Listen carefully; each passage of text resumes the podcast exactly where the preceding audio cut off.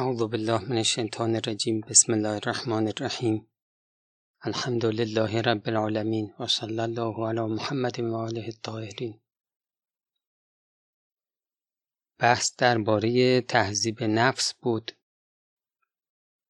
گفتیم که تحصیل علم اخلاق شرعا بر همه واجبه و بیتوجهی به تحصیل علم اخلاق و به تهذیب نفس موجب میشه.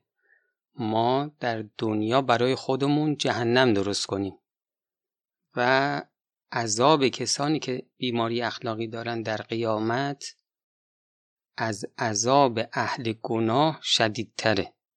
پس ما باید خیلی به این اهمیت بدیم. این مسائل در سنین نوجوانی باید شروع بشه این تهذیب نفس. در سنین جوانی دیگه باید اوجش باشه. هر روز که ما کار رو عقب بندازیم کار برای ما سختتر میشه. هی از خدا دور میشیم از امام زمان دور میشیم. از اسلام و معارف اسلامی دور میشیم. گفتیم اولین اقدامی که باید کرد ترک گناهه. بدون ترک گناه ما هیچ قدمی نمی‌تونیم برداریم در تهذیب نفس. بعد خدمتون عرض شد که گام دوم اینی که نماز رو اصلاح بکنیم. یک نماز درست اول وقت با اخلاص با حضور قلب این می‌تونه بسیاری از بیماری های ما رو درمان بکنه بلکه همه بیماری ها رو. خب بحث ریا شد. آغاز مباحث اخلاقی از ریا شروع شد. و خدمتون عرض شد که خطرناکترین بیماری اخلاقی ریاست. مباحث رو خدمتون عرض کردیم. حالا تصمیم گرفتیم بعد از بحث ریا یه مختصری هم درباره اخلاص بحث کنیم. ما وقتی بحث از ریا می‌کنیم بحث از اخلاص هم میشه همونجا. ولی اخلاصی که الان ما می‌خوایم بگیم فراتر از بحث اخلاصیه که در مقابل ریاست. یه بخشش اونه یه بخشش هم مراتب بالاتر اخلاصه. اخلاص از مباحث مهم باب نیته. و اینجا باید این قضیه رو توضیح بدیم که نیت چیه. ما هر عملی بخوایم انجام بدیم هر کاری بخوایم بکنیم هم فلاسفه میگن هم اهل عرفان میگن هم علمای اخلاق میگن. مراحلی باید تو ذهن ما طی بشه تا این فعل تحقق پیدا بکنه. این کار انجام بشه. یعنی این مقدمات اثبات شده است. اول خطور ذهنیه تو ذهن من میاد که فلان کار انجام بدم. مثلا بشینم درس بخونم. بعد از خطور ذهنی تصدیق به فایده است. یعنی میگم این کار فایده داره. لزوم لزوم انجام فعل رو من اذعان بهش می‌کنم. میگم لازم انجام بدم. بعد که تصدیق به فایده شد آدم میل پیدا می‌کنه شوق پیدا می‌کنه به اینکه این کار رو انجام بده. و بعد گفتن این شوق شدید که میشه محصولش میشه اراده. دقت کردید مراحل چطوری شد؟ شوق شدید محصولش میشه اراده؟ یا همون چیزی که ما بهش میگیم تصمیم و حالا می‌خوایم بهش بگیم نیت؟ بعد از اینکه اراده کرد تصمیم گرفت این نیت کرد پا میشه میره فعل رو انجام میده. نیت در اینجا یعنی تصمیم به انجام فعل به منظور رسیدن به آن فایده که مد نظرشه. خب حالا این مراحلی رو که گفتیم مال انجام فعل بود. برای ترک فعل هم شبیه به این مراحل هست. مثلا شما ممکنه تو ذهنتون بیاد فلان کار باطل رو. خب مثلا سر یه نفر بخواید داد بکشید این اول خطور ذهنی میاد. وقتی خطور ذهنی اومد شما تصدیق می‌کنی که این کار ضرر داره فساد داره. و بعد از این که تصدیق شد به ضرر و فساد برای انسان تنفر پیش میاد. یعنی از این فعل بدش میاد. بعد تصمیم می‌گیره که این کار رو نکنه. این تصمیم همون نیته پس نیت اینجا یعنی تصمیم به ترک فعل به منظور دوری از آن فسادی که مد نظرشه. که البته این خودش هم یه جور فایده است. خب حالا از این مقدماتی که گفتیم ما یه درس هایی رو می‌گیریم که خدمتون عرض میشه. اولین درسی که می‌گیریم اینه که در تمام افعال و در تمام ترک فعلها ما نیت می‌کنیم. نیت فقط مربوط به کارهای عبادی نیست. نیت مربوط میشه به تمام افعال اختیاریه ما. خب حالا اگر در نظر این شخصی که این فعل رو انجام میده فائده ای که منظورشه صرفا قرب به خدا باشه. و منظورش از ضرر و فساد صرفا بعد از خدا باشه دوری از خدا باشه. این آقا میگه برای من فایده فقط قربه به خداست. هرچی قربه به خدا نداشته باشه توش نباشه این برای من یعنی بیفایده. ضرر برای من دوری از خداست. پس میره فعل رو انجام میده اون کار رو انجام میده تا صرفا به این فایده ای که مد نظرش یعنی قربه به خدا برسه. و جز این فایده هم فایده دیگه ای مد نظرش نیست. یا اون فعل رو ترک می‌کنه صرفا به این دلیل که این حاصلش دوری از خداست. به این شخص در فعل و در ترک فعل میگن با اخلاص.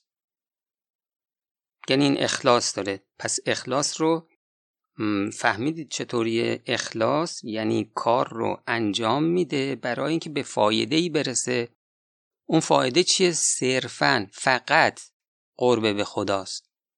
یا کاری رو ترک بکنه فقط به این منظور که چون دوری از خداست. من این کارو ترک بکنم قربه به خدا پیدا می‌کنم. این شخص رو ما بهش میگیم با اخلاص. حالا اگر در کنار این فایده یعنی قربه به خدا فایده دیگه هم در نظرش باشه ما به این شخص میگیم مشرک. و اگر اصلا فایده که مد نظرشه قربه به خدا نیست صد درصدش فایده فایده دنیویه ما میگیم این اخلاص در دنیا داره در کفر اخلاص داره. خب پس الان اینجا یه معنای عامی از اخلاص فهمیدیم که تمام مراتب اخلاص رو در بر داره. حالا ما در بیانات امام هم خدمتون عرض می کنیم منظور از اخلاص در بیانات علمای اخلاق و عرفان چیه که خدمتون عرض کردم؟ همینه. خب نکته سومی که می‌خوایم بگیم.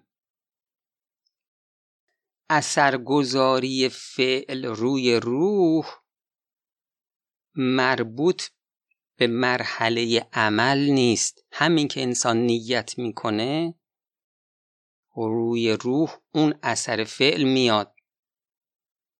دقت کردین چی شد؟ نیت نیت صادقانه یعنی واقعا به این مرحله رسید که می‌خواد پاشه بره کار رو انجام بده. تا این مرحله که رسید دیگه روی روح اثره میاد. حالا اگر شخصی نیت کرد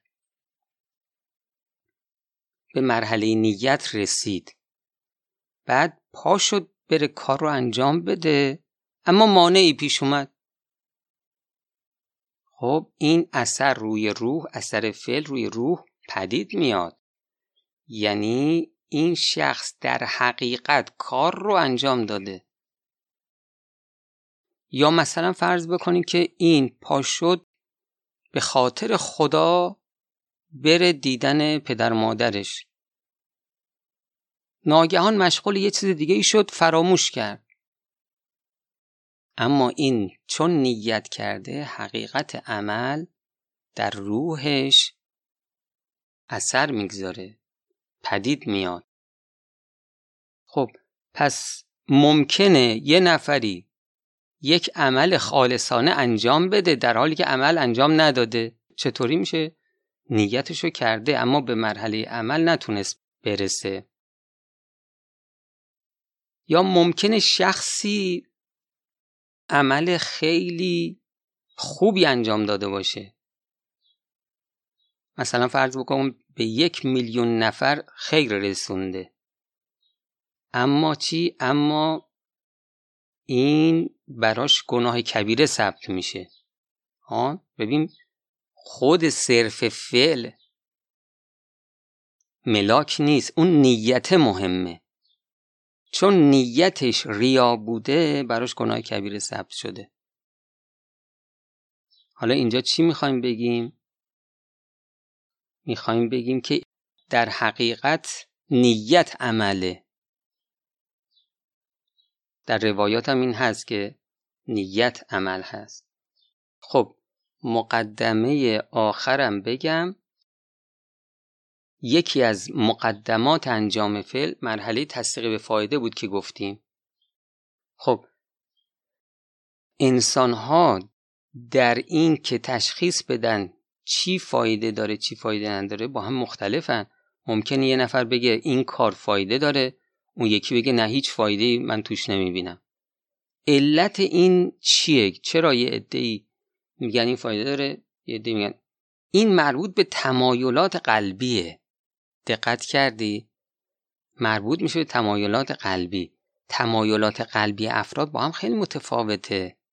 مثلا یه کسی که ریاست طلبه یا آدم ریاست طلب خب این خلقش شده ریاست طلبی این به هر کاری که نگاه می‌کنه نگاهش اینه که این عمل این کار منو به ریاست نزدیک می‌کنه یا نه منو به ریاست میرسونه یا نه پس فایده در نظر این شخص چیه اینه که این کار او رو به هدفش که ریاست بر... یا شخص متکبر شخص متکبر این فائده ای که در افعال می‌بینه چیه؟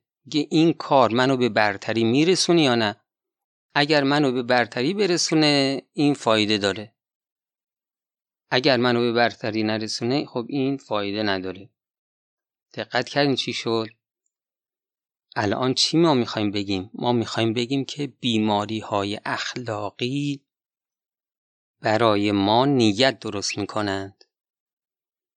و این مرحله سخت کاره. این یعنی چی؟ یعنی ما اگر بیماری اخلاقی داشته باشیم نمی‌تونیم به اخلاص برسیم. باز چی می‌فهمیم؟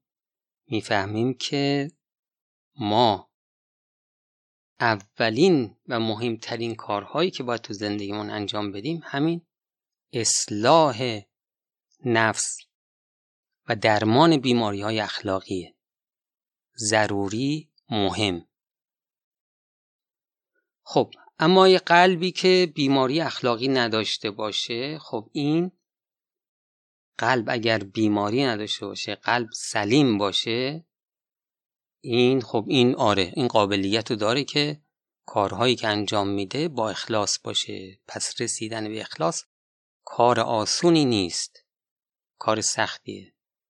امام یه جا فرمودن طریق تخلیص اعمال از جمیع مراتب شرکریا و غیر آن منحصر به اصلاح نفس و ملکات آن است که آن سرچشمه تمام اصلاحات و منشأ جمیع مدارج و کمالات است. دقت کردی؟ یه بار دیگه براتون می‌خونم. دقت کنید. طریق تخلیص اعمال از جمیع مراتب شیرکریا و غیران منحصر به اصلاح نفس و ملکات آن است که آن سرچشمه تمام اصلاحات و منشأ جمیع مدارج و کمالات است. خب حالا کلمات امام. سهم زیادیش موند انشالله برای جلسه بعد. اللهم صل علی محمد و آل محمد.